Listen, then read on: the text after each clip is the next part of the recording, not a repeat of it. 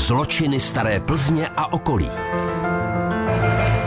Ano, je před námi další zajímavý příběh z našeho seriálu.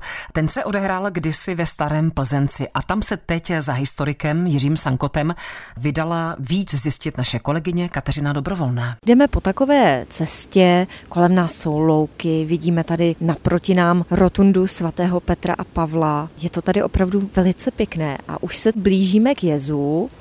Stojíme ve Starém Plzenci u řeky Úslavy. Před náma je jez, který je posledním pozůstatkem kdysi výstavního mlína, který zde stával v 16. století. Ve mlíně žila rodina Mozolínových. Původně se jednalo o pravděpodobně poměrně zámožnou rodinu, protože mlináři byli většinou jedni z nejbohatších vždycky ve městě, ale časem spadla ta rodina úplně na sociální dno a začala si přivydělávat různými kriminálními činnostmi, krádežemi, přepadáváním a podobně. Jak je možné, že mlinářská rodina takto schudla? Z těch pramenů, které jsou dostupné, se zdá, že příčinou bylo chování mlináře Mozolína, který kromě toho, že měl milující manželku, dceru Voršilu, syna, který se snažil jít v jeho stopách, byl nenechavý, co se týče služek, takže každou chvíli s ním otěhotněla nějaká služka, kterou tam měl. Většinou mu to prošlo. Pouze v jednom případě jedné děvečky z Plzně tak narazil. Tady ta děvečka po něm potom žádala očkodnění. Mozolín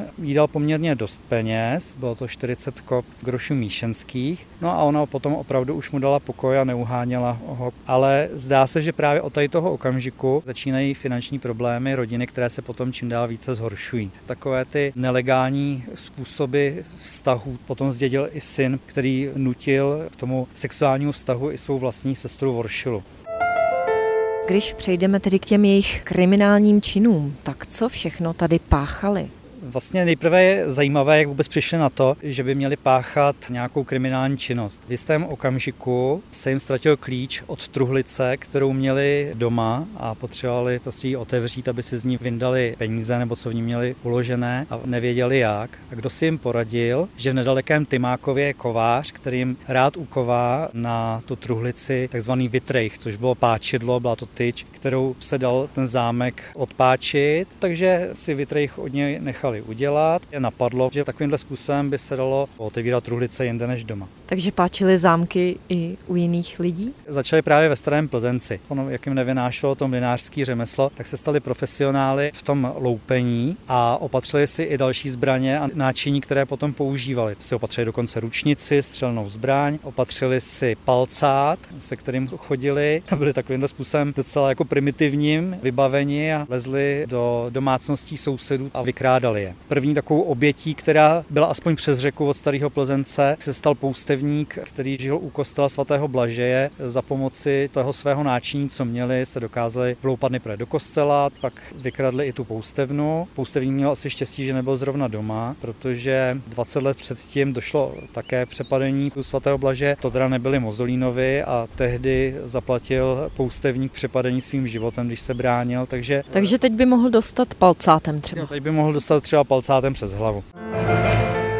Dalším místem, které se stalo obětí rodiny Mozolínových, byla místní škola. No a ta místa přibývala. Když už se nabažili i těch okolních vesnic tady kolem Starého Plzence, tak začali hledat nové zdroje v Rokycanech. Jejich oblíbenými místy, kde nejvíc asi loupili, tak byly mlíny. A jak dlouho jim to vlastně takto procházelo? Nějakých pět let trvala ta jejich činnost. No, ono se říká správně, tak dlouho se chodí se džbánem provodu, až se ucho utrhne. Takže tady se to ucho utrhlo po pěti letech zhruba. Přesně tak, u Mozolínových to platí úplně doslova.